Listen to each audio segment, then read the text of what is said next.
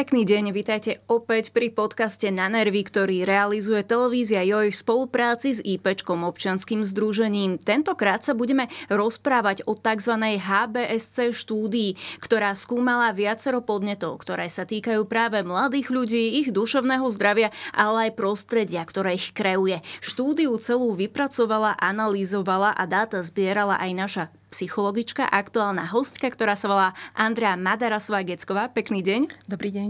A problematiku budem riešiť aj so Zuzanou Juránekovou, už stálicou IPčka. Ahoj Zuzi. Ahoj, dobrý deň. HBSC štúdia to je veľmi ťažký názov, čo značí, čo znamená a prečo ste ho realizovali. Je to skratka anglického termínu Health Behavior in School Age Children, to znamená so zdravím súvisiace správanie školákov. A, a je to veľmi stará štúdia, pretože začala sa v roku 1983 a odtedy vlastne každé 4 roky sa vo viacerých, najprv v menšom počte, ale teraz je to v podstate skoro v 50 krajinách Severnej pologule zbierajú údaje o zdraví, so zdravím súvisiacom správaní školákov v ich sociálnom kontexte. A umožňuje nám to porovnávať zmeny v čase, ale aj porovnávať jednotlivé krajiny. Tých údajov je viac než dosť. Ja keď som si skúmala tie dané výsledky, tak mňa tak smutne zaujala jedna vec a to, že mladé dievčatá viac trpia úzkosťou, depresiami, keď sú v puberte, než chlapci. Čo na to hovoria dáta Zuzi Ipečka?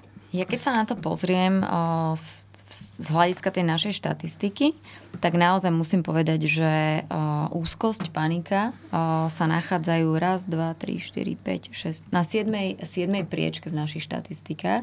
Že to pomerne častá téma, s ktorou mladí ľudia za nami prichádzajú. A musím povedať teda, že týka sa aj chalanov, ale áno, keď sa na to pozriem z hľadiska toho nejakého rozdelenia pohľavia, tak viacero, krát nás práve s touto témou úzkosti a paniky kontaktujú práve dievčatá. Prečo je to tak, pani Madarasová? A v tomto konkrétnom indikátore my nevieme sledovať čas, pretože to je prvýkrát, keď sme použili škálu, ktorá merá úzkosť. A, a ďalšia vec, ktorú chcem k tomu povedať, že tie rozdiely medzi chlapcami a dievčatami nie sú nič prekvapujúce. My, oni sú stabilne počas všetkých meraní, skoro vo všetkých ukazovateľoch zdravia. To je vec, o ktorej vieme. To, čo je možno, že v terajšej štúdii trošku iné, je to, že u tých dievčat to zhoršilo výraznejšie. A teraz k tomu, že prečo sa teda chlapci a dievčatá líšia.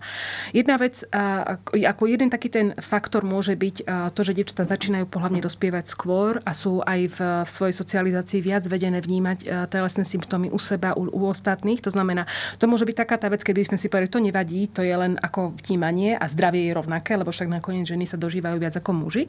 Ale tá druhá stránka veci je, že či, či to všetko môžeme pripísať len, to, len tej odlišnej socializácii a len tomu, že sú teda vnímavejšie na symptómy a majú ich viac. A tam som si už úplne neistá, hlavne nie preto, že, že tam vidíme ten, ten masívny rozdiel, to zväčšovanie zvyšovanie, zmenšovanie tých rozdielov.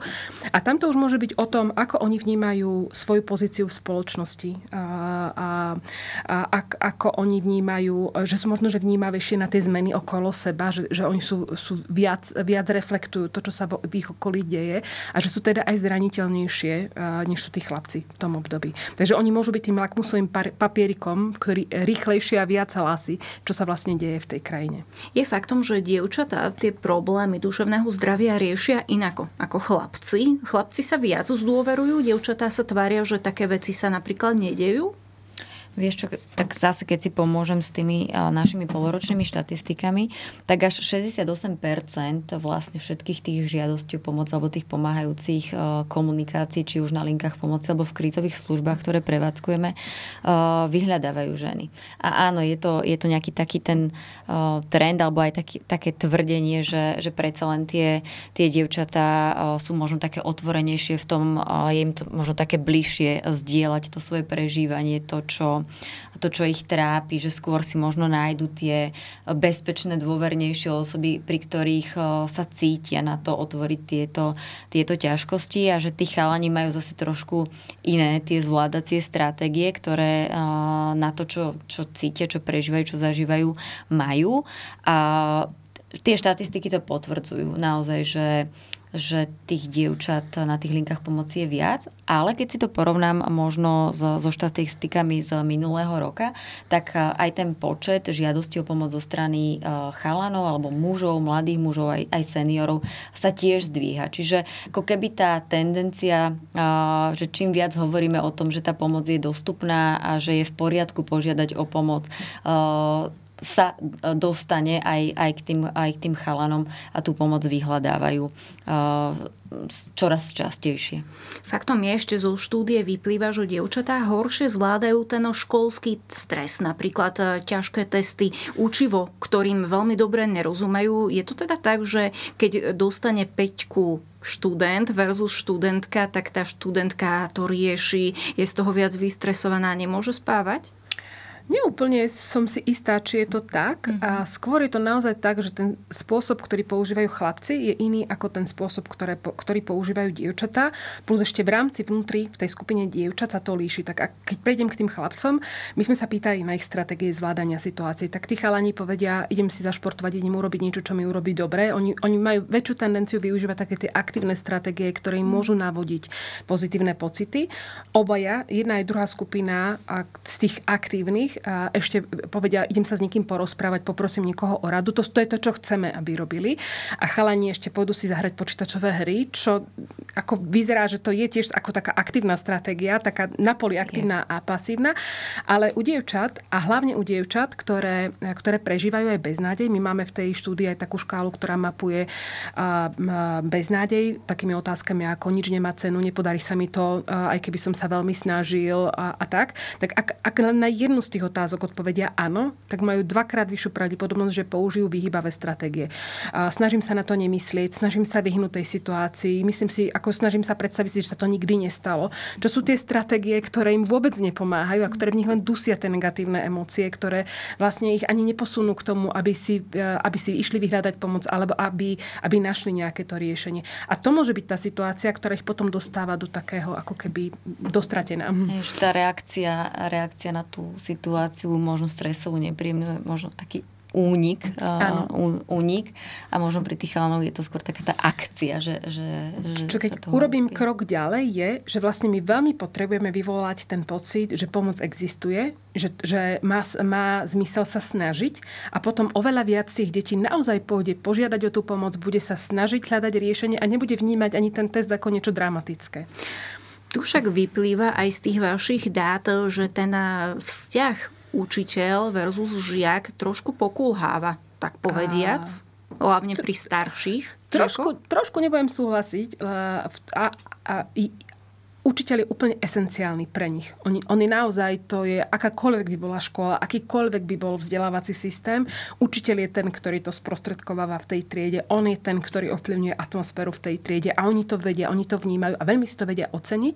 My sme sa tentokrát veľmi pýtali, že či, a aký by mal byť ten učiteľ, ktorý toto naplňa a pre mňa je milé prekvapenie, že viac ako polovička z nich nám povedala, že majú v škole učiteľa, ktorý splňa tie predpoklady.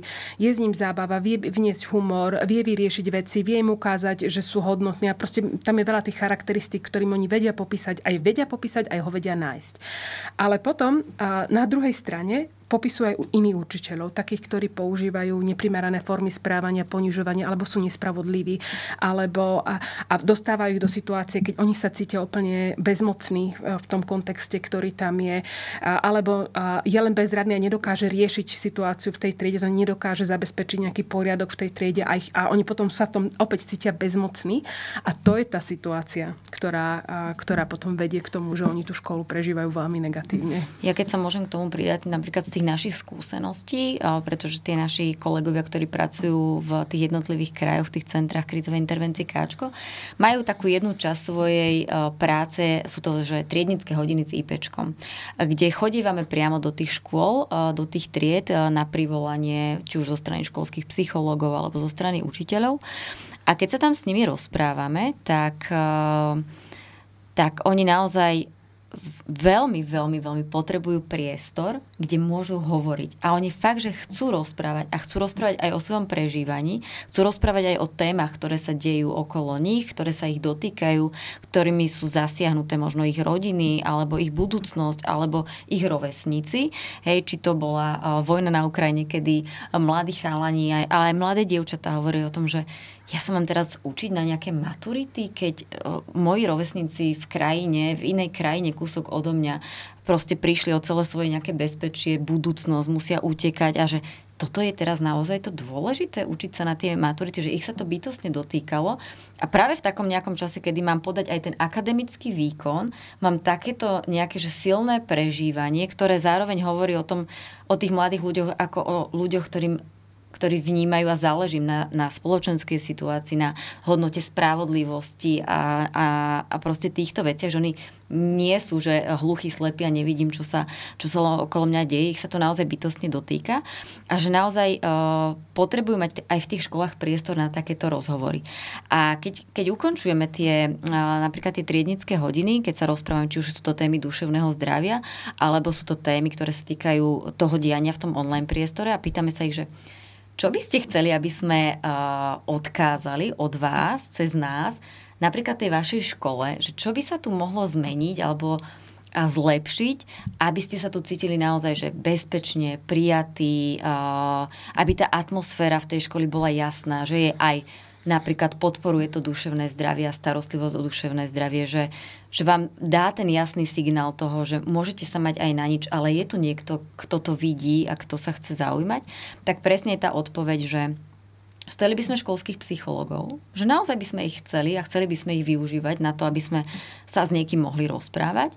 Kto by nás mohol naučiť aj ako zvládať stres, ako nemať trému vystupovať pred, eh, pred triedou, alebo ako sa fakt, že pripraviť bezpečne napríklad na veľké skúšky. Ale aj také, že chceli by sme mať hodiny, kde sa nerozprávame o učení, ale rozprávame sa presne o tom, o tom živote okolo. A, a potom sú tam aj také, že chceli by sme McDonald a podobne, ale, uh, alebo nejaký automat. Ale že keď sa na to pozrieš a bavíš sa naozaj, že so siedmakmi, osmakmi, deviatakmi, to sú veľmi dôležité informácie, ktoré vysielajú smerom k tým dospelým, od ktorých majú pocit a chcú v nich mať pocit, že toto sú tí, ktorí s tým niečo môžu urobiť, ktorí to môžu nejako ovplyvniť, ktorí počúvajú tie ich požiadavky, to ich prežívanie a urobia nejaký krok k tomu, aby v tej škole bola tá atmosféra dobrá. A je ťažké možno zmeniť hneď celú školu, ale ak majú v triede učiteľa, ktorý ráno príde a opýta sa ich fakt, že ako sa máte, a nemyslí to ako frázu, ale naozaj ako skutočný záujem, ktorý si možno povie, že a tak toto učivo mám ešte šancu dobehnúť niekedy inokedy, ale vidím, že tá moja trieda je dneska totálne rozbitá, alebo chcú rozprávať, že dať im tento bezpečný priestor na to, aby mohli. A ak majú takéhoto učiteľa v triede, veľmi rýchlo alebo je veľmi veľká pravdepodobnosť, že pre nich bude tú dôvernou osobou, ktorá im pomôže aj v tých akademických ťažkostiach, ale aj v tých ľudských, alebo ich nasmeruje niekam, kde tá pomoc je. Čiže počúvať a vysiela ten signál v podobe tej esencie, ako si to krásne povedala, toho učiteľa, ktorý tam nie je iba pre ten akademický vplyv alebo tú akademickú úlohu, ale pre tú ľudskú. V praxi sa tým pádom utekajú často aj k práve učiteľom, alebo sú to naozaj len rovesníci versus rodičia?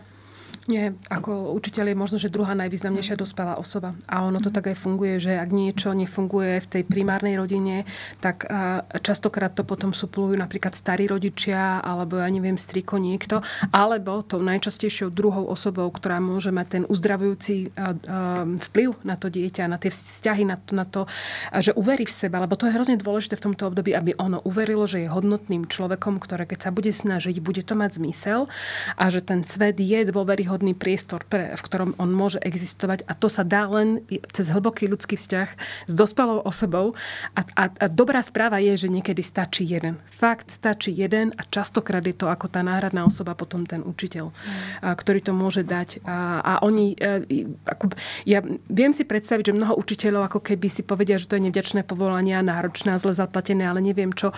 Ale, ale, ale pre tie deti oni to naozaj vnímajú, veľmi silne to verbalizujú ako dôležitý pre nich je ten učiteľ a skladá sa to z takých jemných čriepkov, presne ako Zuzka povedala. Opýta sa nás, ako sa máme a podľa toho sa potom zariadí. Dá nám druhú šancu, keď vidí, že sme to mm. spackali. Veľmi mu záleží na tom, aby sme uspeli. Snaží sa naučiť každého, nielen mňa.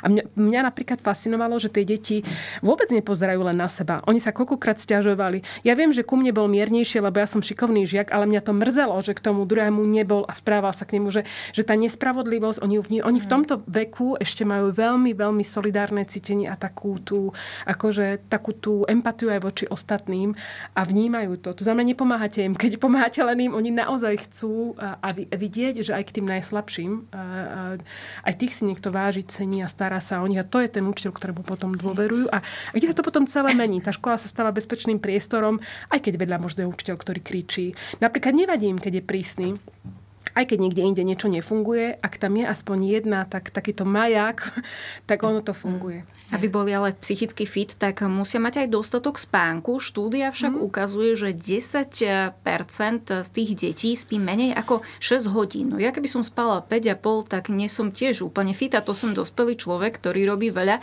Tým pádom, ako to oni vôbec vnímajú a sú schopné sa sústrediť? To ja si práve presne toto hovorím, keď vidím všetky tie výsledky, lebo to odporúčanie lekárov je 10 hodín. Mm-hmm. My sme to znížili na 8 hodín, aby sme v tej štúdii vedeli ukázať, že aspoň tých 8 hodín, že koľko je z nich spí. A potom prídeme na to, že aj 6 hodín je pre niektoré mm-hmm. veľa. A ja, ja sa pýtam tých, akože obdivujem tých učiteľov, ako sa to dá vôbec zvládnuť. A my sme aj hľadali tú príčinu, ako je to možné, že niektoré deti spia tak málo. Lebo časť toho môže byť to, že ráno musia skôr vstávať, lebo ešte cestujú do tej školy a to trvá nejakú dobu. Aj tak. A, ale, ale aj, áno, aj tak, aj tak by sa dalo ísť spať skôr a tým pádom si to ako tých 8 hodín uspíte. Zdá sa, že ten problém nastal tým, že tú novú generáciu detí vychovávajú rodičia, ktorí, ktorí ešte žili v tom on-site svete, v tom, v tom reálnom svete, a nie v tom online svete. A vnímajú tú svoju rodičovskú povinnosť, ako že skontrolujú, či sú to panky za dverami. A to znamená, že už je dieťa doma a už je hotovo, to v poriadku, šlús. hotovo. Mm-hmm. A to tak nie je, lebo tá ulica sa nám premiestnila do toho online priestoru. To znamená, okrem toho, že skontrolujete to banky, ešte musíte skontrolovať, či je vypnuté uh, aj, aj tie všetky zariadenia mobilné. Pretože oni majú tú nutkavú tendenciu, akože, uh, a, a nie vždy to je, že sa chcú hrať. Uh, koľkokrát je to preto, že majú toľko Jedna z tých vecí, na ktoré si tí deti často stiažovali, boli, že sa v škole nerobí to, čo sa tam má robiť, že oni sa nenaučia a potom to musia robiť doma. Mm-hmm. Takže oni naozaj, naše slovenské deti, veľmi veľa práce zo školy sa prenáša domov, pretože buď je to v škole urobe, vôbec nie je urobené, alebo sa tam len testuje, alebo sa, tam, alebo sa to robí spôsobom, ktorý, ktorým, ktorý, ktorého výsledkom nie je to, že sa to naučia a musia to potom dobiehať doma. Takže oni, ak chcú uspieť, tak potom ostávajú a dobiehajú to na tých sociálnych sieťach, tam si nachádzajú učebné učebné materiály, tam si vymieňajú so spolužiakmi tie veci. A aby to vydržali, tak uh, si dajú napríklad energetický nápoj a posunú si tú večerku, lebo za normálnych okolností by to dieťa zaspalo na stole po stojačke, hoci ak zaspalo by. No nezaspí, pretože posunie si tú, tú, tú večierku až do tých skorých raných hodín a potom ráno vynechá raňajky, pretože sa veľmi ponáhľa do tej školy. A keďže vynechá raňajky a to telo nedá, ono proste hladné je, mm-hmm. tak uh, si k tomu dá kolu alebo niečo veľmi sladké, čo je úplne to naj najhoršie možné, čo si, čo si v tomto veku môže dať, pretože oni ešte ten spánok potrebujú. Pre nich je rana, uh, ranné vstávanie ťažké aj tak. Aj, aj keď idú normálne spať, je ťažké aj tak. To je o tom, ako sa ten mozog vyvíja. A teraz ešte do toho dajú tie cukrové bomby v podstate pre, pre ten organizmus. A výsledkom toho je, a naša, z našich štúdí to vyplýva, je vyššia miera podráždenosti, nervo, ako podráždenie, nervóznosť, úzko som tie negatívne pocity, ktoré majú. A to sa stretne v škole s tými nárokmi a je z toho proste proste ekrazit, je z toho explózia, zlyhanie v škole a keď sa to zacyklí, a, tak vlastne to už, to už proste je celé zlé. A riešenie je veľmi jednoduché. Staré mami hovorili proste tú večierku, ten rodič musí ustrážiť, tie kofeínové nápoje nepatria do rúk dospievajúcim a tie, tie rané raňajky sú fakt veľmi dôležité, veľmi, veľmi dôležité, lebo oni to potom už nestihnú. Predstavme si situáciu, že tie energetické nápoje prestanem doma kúpovať. Oni však napríklad majú vreckové, stačí si to kúpiť, veď nemusí mať 18 rokov mm. daný človek. A ako zabraním tomu, aby si to náhodou nekúpil potom v obchode? Asi, asi to nie je o tom, že tomu zabrániš, ale um, je to veľmi aj o tom, o tom rozhovore, o tom vzťahu a, a oni častokrát nie, oni poznajú iba to, že im to môže dodať energiu, ale nepoznajú to, čo všetko, čo je za tým. Čiže normálne sa o tom baviť. Ale mne ešte v súvislosti s tým, čo si Andrejka hovorila, napadá ešte ako keby naozaj ďalšia taká vec. A to je, že áno, ten tlak na ten výkon, to, že oni odkedy otvoria oči, tak sú v takom tom, že, že prese toho, toho výkonu. Už len ten výkon, že stihnúť ten autobus, prísť do tej školy, tam sa učiť, ísť potom na ten krúžok alebo robiť si tie úlohy, že reálne uh, buď nám hovoria, že ich vypína už keď prídu domov a že mm. potrebujú si dať fakt, že poobedného šlovik, šlof, šlofíka, lebo sú unavení a vyčerpaní, ale nie ani tak úplne z toho, že by len nespali, ale z toho, že sú nevyspatí, ale sú fakt, že aj pod tým tlakom toho výkonu a musia využi- využiť veľmi veľa tej energie, ktorú majú na to, aby uh, vnímali to, čo sa okolo nich deje. Zároveň uh, ten deň tým je, že je nabitý veľa tými, tými úlohami a tými výkonovými vecami. Oni fakt nemajú kedy ako keby, že reset a vypnúť. A potom prichádza ten čas, ten večer, na tých, trebárs na tých sociálnych sieťach a oni naozaj, keď hrajú aj nejaké hry, uh, majú to ako formu zvládacej stratégie toho stresu, toho tlaku, ktorý je, aj možno toho, toho neúspechu. Je to pre nich priestor, kde oni sa nehrajú sami. Že naozaj už teraz nie sú populárne, že one player hry, ale oni hrajú akože online hry s mladými ľuďmi naprieč celým svetom. Počas toho že sa hrajú tú hru, samozrejme sa rozprávajú medzi sebou a tam ventilujú všetky tie svoje pocity, aj tie úzkosti, aj radosti, aj starosti. A ďalší taký faktor je, že veľa z tých hier, ktoré oni hrajú, tým, že sa hrajú naprieč celým svetom, tak tie decka majú rôzne časy. Hej? Mm-hmm. O, že on má síce už 11 večer, ale on má ešte o, 12 po obede alebo 13 po obede, čiže tam sa stretávajú naozaj deti a teda mladí ľudia. Tam nie je z, rôz... z rôznych, 24 hej, z rôznych kutov sveta s rôznymi časovými posunmi a keď je tá komunita pre nich fakt, že dôležitá a to, aby sa tam stretli a zahrali sa a možno fakt oni strategicky pracujú v tej hre na niečom, tak pre neho je to hrozne dôležitý faktor tam byť a byť súčasťou tej komunity, ktorá má nejaký spoločný cieľ a ten spánok príde ako taký druhorada vec, však dospím to niekde medzi tým. Čiže je za tým aj ako keby naozaj ten sociálny, emocionálny uh, faktor, prečo, prečo sa tam môžu stretávať na tých sociálnych sieťach a zároveň je to fakt pre mnohých z nich zdroj uh, odburania sa od tej reality a nie len pre mladých ľudí, že fakt veľa dospelých mm-hmm. mužov ja hovorí. Ja by som k tomu povedala, že je hrozná škoda, že naše školy nefungujú ako počítačové hry. Počítačové hry majú úžasnú didaktickú stratégiu. Mm-hmm. A, a prečo tam tie deti sedia toľko hodín a baví ich to a same od seba a učia sa nové veci a presne Angličtinu. pracujú v tímoch a sú presné na čas, nikdy neprídu, ale tam sú úplne, že presne na čas a, a všetky tieto veci.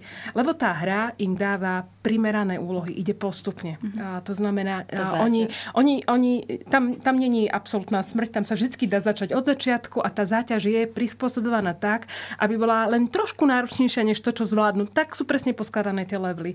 V každom tom leveli príde strašne veľa pozitívnej spätnej mm-hmm. väzby a pochváli, že sa im darí. Tam aj keď sa nedarí, tak sa vlastne vrátite o stupeň a idete ešte a ešte a ešte a ešte. Šanca to je na reparát. Ideál, presne, druhá šanca. To je ideálne didaktické prostredie.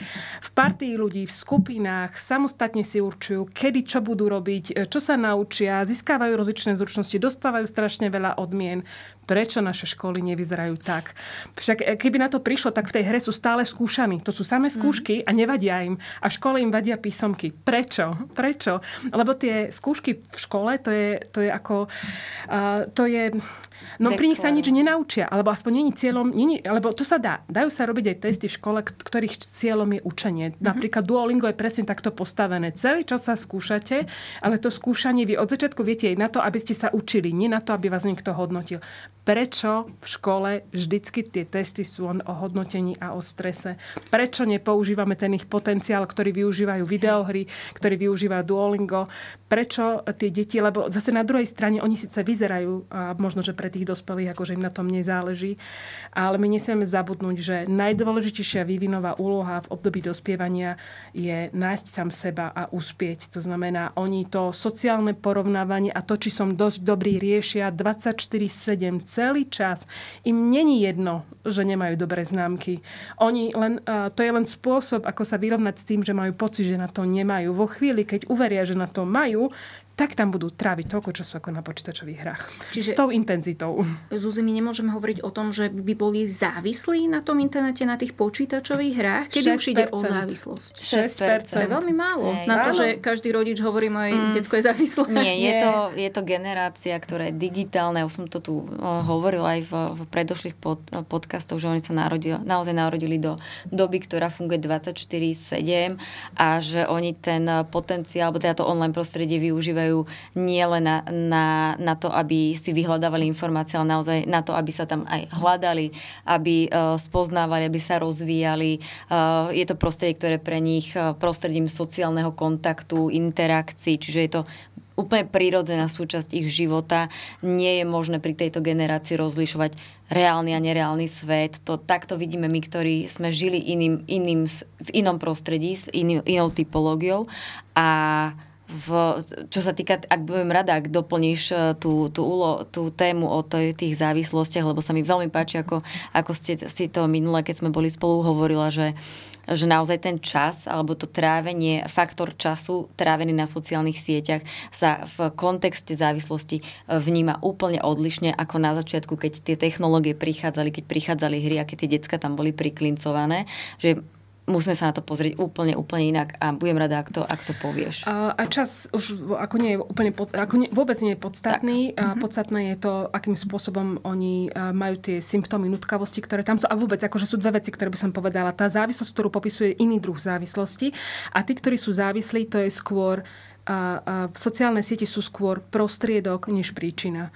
A tí deti, ktoré sú nakoniec závislé a obvykle sú, majú zraniteľný terén a boli by závislé na niečom inom, ak by to neboli, ale na niečom by závislé boli, mm. pretože oni, e, to, sú to skôr tie ostatné veci, ktoré spôsobia to, že ten terén je tak zraniteľný, že pre nich toto je jediná uniková cesta, kde už potom vôbec nezvládnu, uh, nezvládnu kontrolu nad tým. Ak dospievajúci hovoria o závislosti na, na, na digitálnych technológiách a skutočne silnej závislosti, tak tá závislosť je skôr technická. Oni vám budú hovoriť o tom, že viete, všetky svoje informácie mám na sociálnych sieťach a keď mi to niekto ukradne, alebo ja neviem, alebo ja vlastne už neviem ani dvojsť do školy e, bez toho, aby som nepoužil Google Map a zaplatil si listky a tak ďalej. A keď nikde nie je Wi-Fi, ja som úplne odrezaný. Som stratený. Neviem sa pripraviť do školy, neviem dať vedieť kamarátom, neviem, koľko je hodín, že, že oni vnímajú, ako veľmi náš život už závisí od toho, aby tie technológie boli, boli k dispozícii, aby bolo Wi-Fi a aby fungovali, lebo ak nefungujú, oni nedokážu byť funkční.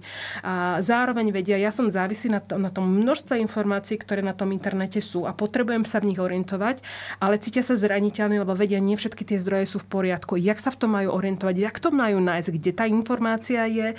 A či je kvalitná, skadiaľ pochádza, to je, to je tá vec, kde oni vnímajú tú závislosť, že je to obrovský potenciál, ktorý tam je.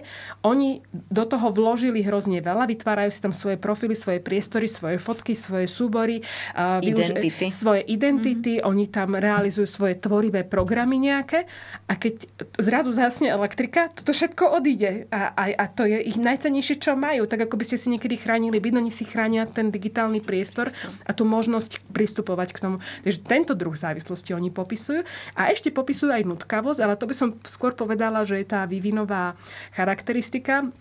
My sme si potom už, keď sme robili tie rozhovory s nimi, už aj robili srandu, lebo skoro každé tretie nám povedalo, viete, ja idem len na 10 minút a potom zrazu zistím, že je tma a že som hladný. Čo ako je taký znak ani nie toho, že sú závislí, ale že ešte nedokážu kontrolovať ten čas, ktorý tam je a že trošku s tým potrebujú pomôcť. A nepotrebujú, aby za nimi niekto behal a kričal im zase si na mobile, a, ale aby im povedal, ako to mám urobiť, aby som uh, si vedel ustrážiť, že koľko času na tom strávim. Uh, ja budík, neviem, alebo stopky. budík alebo stopky, alebo kontrolka, alebo čokoľvek. A to môže byť veľmi príjemný a, a celkom žartovný rozhovor s dospelým, keď budú hľadať, že ako to teda urobiť a či už sa mu darí alebo nedarí v tom ustrážiť si ten čas. Je to úplne iný prístup, ako keď len chodíte a celý čas ich len, len uh, Hej. hejtujete, že zase, na, zase si na mobile, nič nerobíš, len si na mobile. Ale keď si spomenieme, že aj my, keď sme išli na ulicu, čo bolo naše prírodzené prostredie z Náš online priestor. Náš online priestor, tak tiež sme sa domov dostali až na základe večer. toho, že sa začal, začal stmievať. A, a vtedy začala sme... kričať domov večer a, alebo niečo. Presne. A, a že neboli sme vtedy fakt ani hladní, ani smední, alebo sme sa podelili o to, čo sme mali. Uh, a to, že nás to vrátilo do toho domu, aby nám skontrolovali tie topanky, bolo napríklad to, že sme už si nevideli možno pre ten nos alebo na tú loptu, ale tu nás sa nezhasína. Hej, v tom online priestore sa nezhasína. Tie algoritmy sú nastavené presne tak, ako sú nastavené, že stále produkujú pre tých mladých ľudí niečo zaujímavé, chcú vedieť viac a viac a viac a zároveň ten strach z toho, že by im niečo uniklo a zajtra by sa o tom nemali, uh, zajtra by sa o tom bavili v triede a on by nevedel, o čom sa bavia, je tiež pre nich ako keby zase nová forma tlaku mm-hmm. na ten výkon, že byť stále pri tých informáciách, byť v strehu, vedieť, koho teraz musím followovať, lebo to je trend, koho už musím unfollownúť, lebo ten už je out. A, a zároveň uh, nikdy nebolo jednoduchšie ťa od niekiaľ vylúčiť, ako v dnešnej dobe online sveta. Keď my sme boli na tých uliciach a niekto sa s nami nechcel baviť, tak chvíľu to ako keby trvalo. Nebal sa s ňou, nebal sa s ňou, nebal sa s ňou, nebal sa s ňou a cítila si, že mm, niečo sa deje, začali chodiť von bezo mňa. Kdežto tu nastačí jedna sekunda na to, aby povedali, že zrušiť členstvo v skupine a ty neexistuješ a ten tlak na to urobiť všetko preto, aby som tam bola, lebo je to vývinová potreba, absolútne prirodzená byť súčasťou toho diania tej komunity a zúčastňovať sa na všetkom tomto, čo sa deje, bez toho, aby mi to uniklo, je obrovský tlak. A tá technológia je iba prostriedok na to, aby som sa tam dostala. A tak ako aj keby nám ukradli počítače alebo telefóny, alebo sme ich strátili, no nie je mi až tak smutno za tým strojom ako takým, ale za tým, čo je v ňom. A za tým pocitom. A za tým pocitom. Každopádne existuje nielen teda ten digitálny svet, ale aj ten svet, ktorý máme offline doma. Rozprávajú sa mladí ľudia s rodičmi. A ako často, pretože práve aj e, táto celá databáza, ktorú máte, ukazuje, že približne desetina mladých sa vôbec nerozpráva. To máš pichlo u srdca. Áno, a zároveň hovorí, že zhruba 50% a v nižšom veku aj viac, 70% sa s nimi rozpráva každý deň alebo skoro každý deň. Takže na jednej strane máme veľkú časť rodičov, ktorí to dávajú, ktorí to zvládajú a potom máme tú skupinu, ktorá aj mňa úplne, ako, e, ma to vždy šokuje. Ako je možné mať doma dieťa a nerozprávať sa s ním? Vždycky musíme mať na pamäti, to je výpoveď toho dospievajúceho. Hej? Takže mm-hmm. ono tam môže, ako ten rodič nám môže povedať niečo úplne iné. Povie, každý deň sa ho pýtam, odchádza do školy, si ho postavím pred seba, pýtam sa ho. A to máš, nie je to, máš, máš, máš. Hey, a to nie je ten rozhovor, ktorý by vlastne to dieťa, lebo uh, tiež je pravda, že oni tí dospievajúci majú nejakú predstavu o tom, že ako by ten, teda, oni si myslia, že majú predstavu o tom, ako by ich ten dospelý uh, mal osloviť a ako by mal na veci odpovedať. A väčšinou sa to vždy skončí karambolom na začiatku, pretože oni neúplne jasnú majú tú predstavu, a, ale veľmi chcú, aby to bolo presne podľa ich predstavy. A ten rodič má tiež nejakú predstavu a tiež to neúplne vyzerá podľa ich predstavy, takže ono nejakú dobu je to také hodne hrkavé, to, že čo si ten, e, to, to zrazu dieťa premenené na dospelého očakáva od dospelých a čo ten dospelý ako e, vie a dokáže s tým dospievajúcim v tom čase, v tom rodinom. A Ale preto, je to znak, že majú doma zdravé dieťa. Hej, áno, áno, áno, presne. To je presný znak toho dospievania, že toto tam musí prejsť, tá zmena komunikácie z, dieťa dospelý na, na uh, dospelý dospelý, pre, ako nie je úplne hladká, má on kedy je hladká, ale čo je možno dôležitejšie, je vytvárať priestor pre ten rozhovor, lebo ten rozhovor naozaj nefunguje tak, že poď sem, tu si sadni, ideme sa rozprávať. Tak toto fakt nefunguje. Ono to funguje tak, že robíte niečo úplne iné a vy musíte mať vytvorený priestor pre to robenie toho niečoho iného. A to je spoločné stolovanie. No tak ako dobre, tak 10 večerí alebo obedov bude ťukať do mobilu a nič nepovie a my sa budeme ďalej baviť a ja budem mať ako krče v žalúdku, všetko je v poriadku, ale vydržím aj ten 11. a potom možno, alebo ísť na prechádzku, aute. alebo v aute, alebo ako, robiť niečo spoločne akúkoľvek domácu prácu, akýkoľvek uh, hrať spoločenské hry. A tam veľmi hrá rolu uh, to, či ste uh, ten zvyk mali a pokračujete v ňom, alebo si zrazu poviete, máš 15 a teraz si začneme hrať človeče. No to tiež nebude fungovať. Bude na teba pozrieť, akože, no, čo že, sa ti stalo? Že to sú tie veci, ktoré, na ktoré treba myslieť dobrých 6-7 rokov, 10 rokov dozadu. A že, kreovať. že postupne kreovať nejaké tradície, pri ktorých je smiech, radosť, zábava, keď spolu niečo robíme.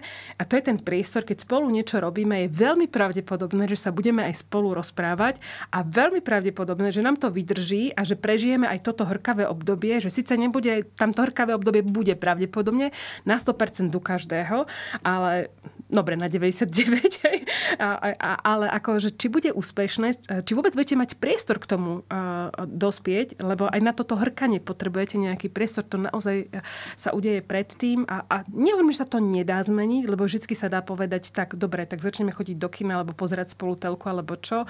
A vydržím to, vydržím to, že to nie je príjemné chvíľku. My sme zistili, alebo teda dostala sa nám takáto informácia a to je, že ten priemer tých rozhovorov denných medzi rodičmi a teda tínedžermi je 7 minút. Je málo. A to zahrňa aj to, že ako sa máš? Čo a to zahrňa väčšinou výkonovo orientované veci, čo bolo v škole.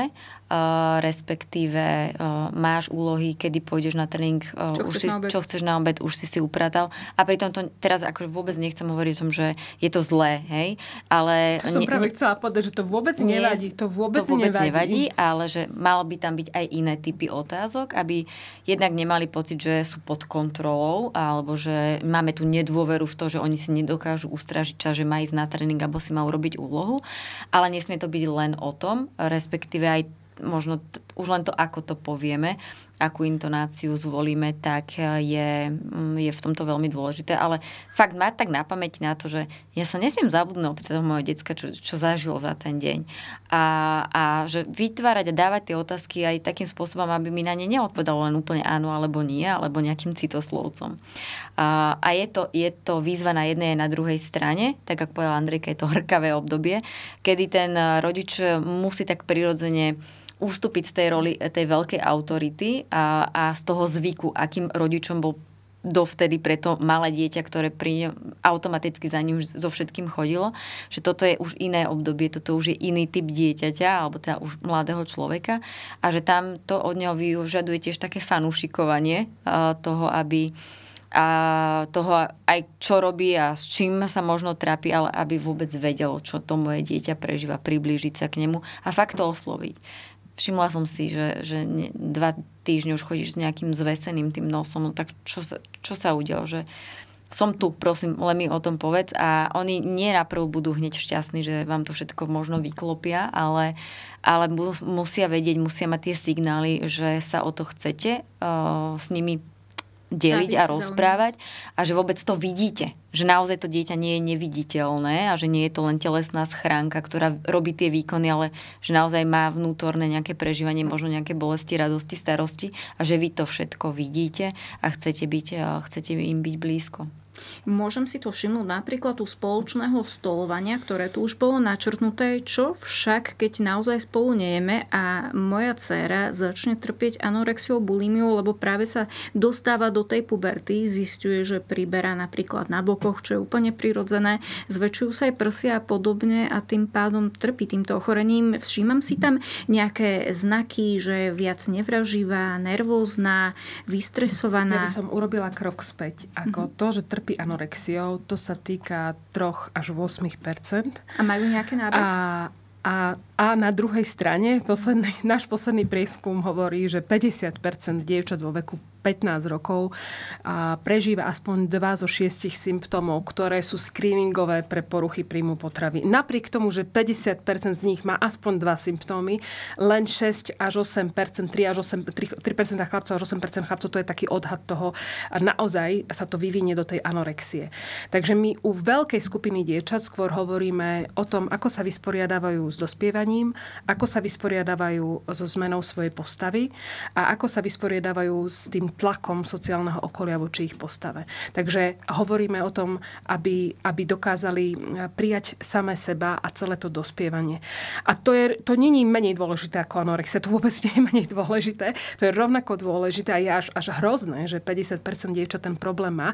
Není to prekvapujúce, pretože to dievčenské dospievanie začína skôr a dokonca skôr ako pred minulými, ako minulé mm. generácie.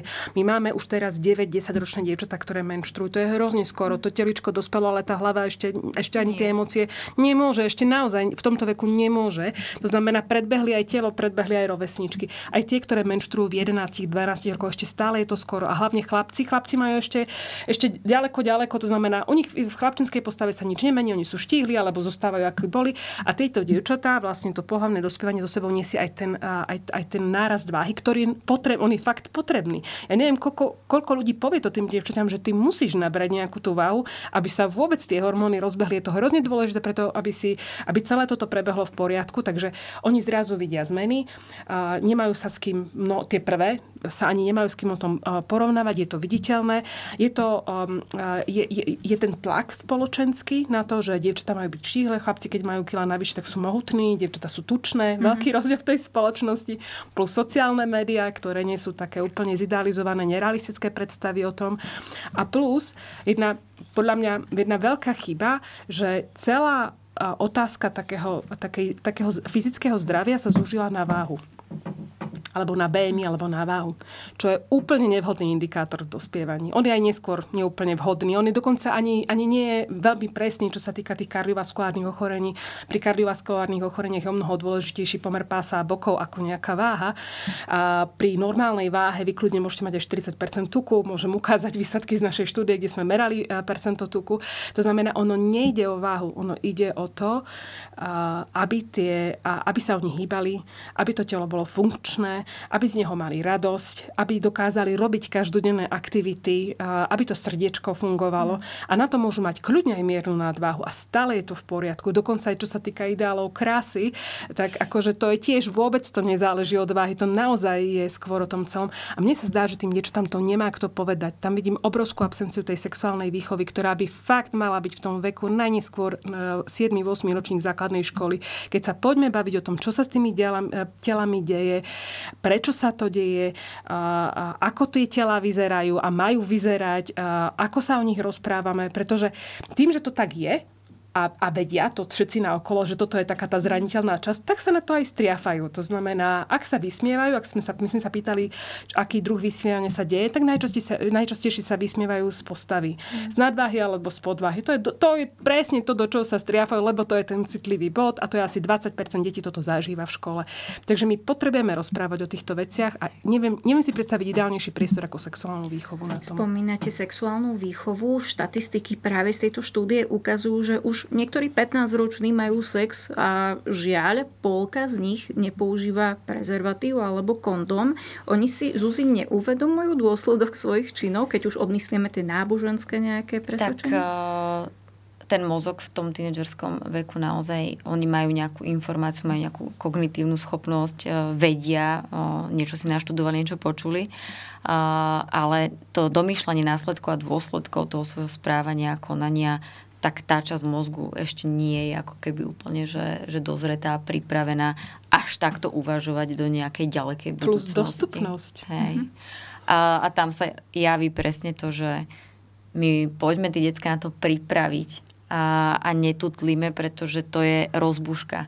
Ak, ak ich uzavrieme v nejakej bubline a budeme sa tvariť, že téma sexu neexistuje, alebo proste uh, toto nie je téma, tak eh, verte, že oni sú tak zvedaví a tak potrebujú informácia tak rýchlo, opäť sa vrátim k tomu, nikdy nebolo uh, jednoduchšie nájsť informácie ako, ako dnes, dostanú sa k ním a oni sú zvedaví, hľadať ich budú. Otázka je, kto na ne odpovie a ako na ne odpovie a čo z toho vyťažia.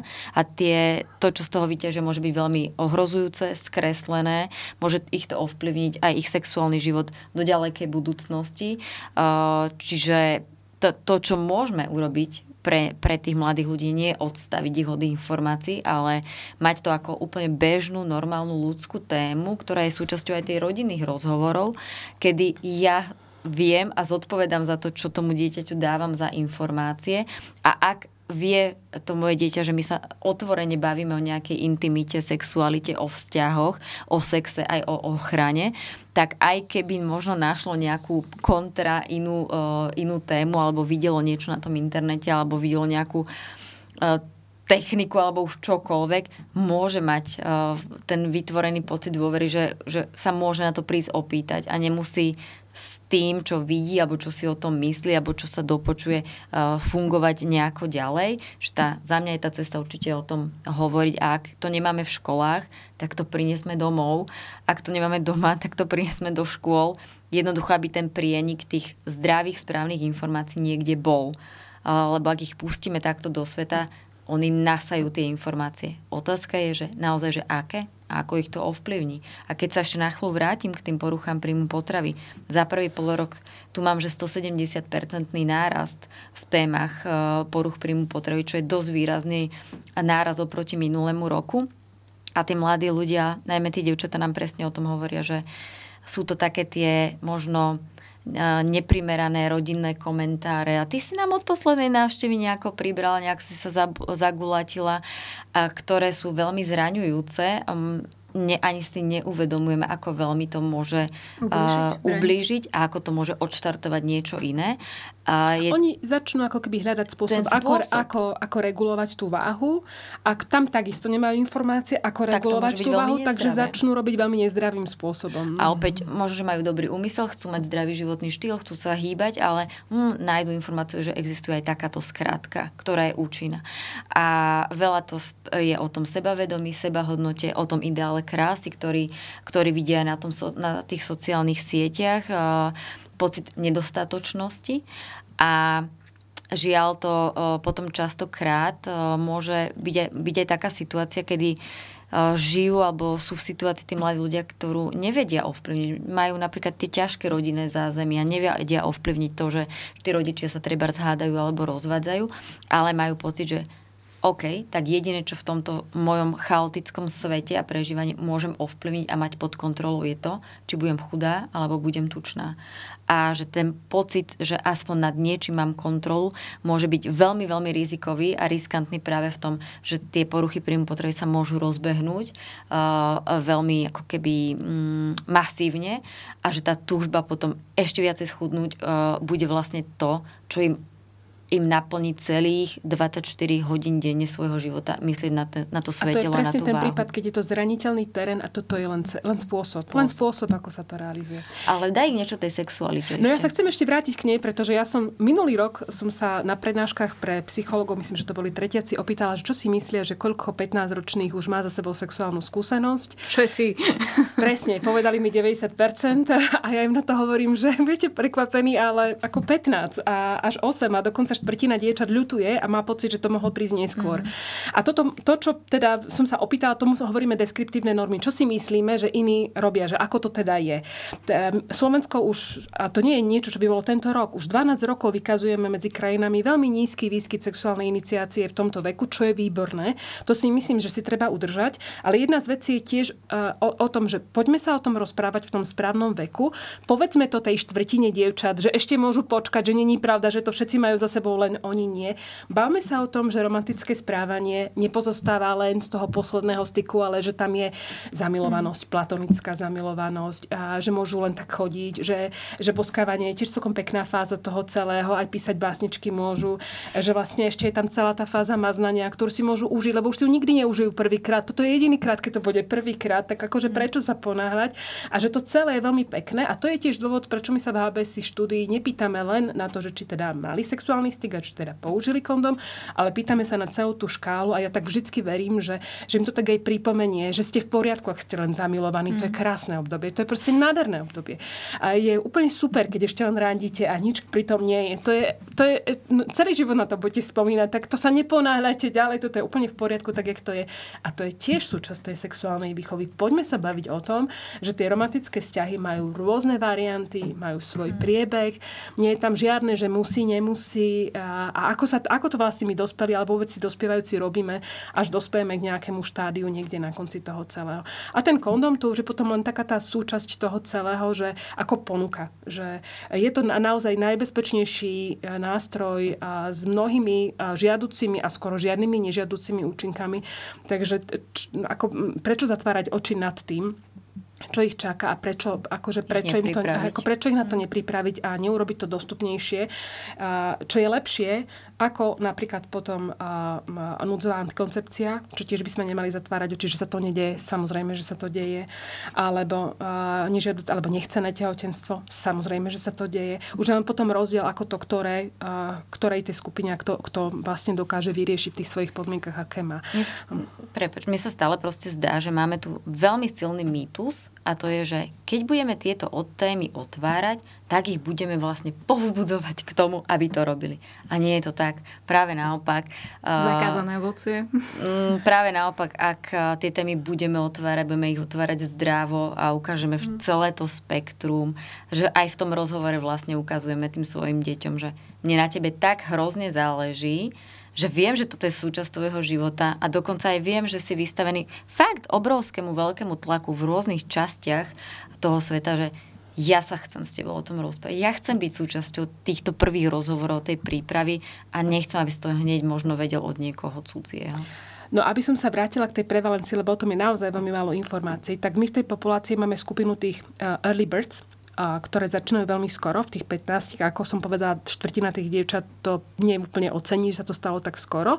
Chlapci sú väčšinou, ako, akože aspoň odpovedajú, že sú s tým spokojní, mm. ale to je fakt, to je maličká čas. Potom príde ten hlavný prúd, ten je okolo 17 rokov, už nám roky chýba nejaké novší údaj, ale vyzerá to tak, že okolo tých 16-17 rokov je ten hlavný prúd, to je asi polovička z toho celého. A potom máme tie late birds, ktoré naozaj až do dospelosti, neskorej dospelosti ešte stále nemajú túto skúsenosť za sebou, možno nebudú mať za sebou a pokiaľ je to v súlade s tým, čo chcú, je to úplne v poriadku.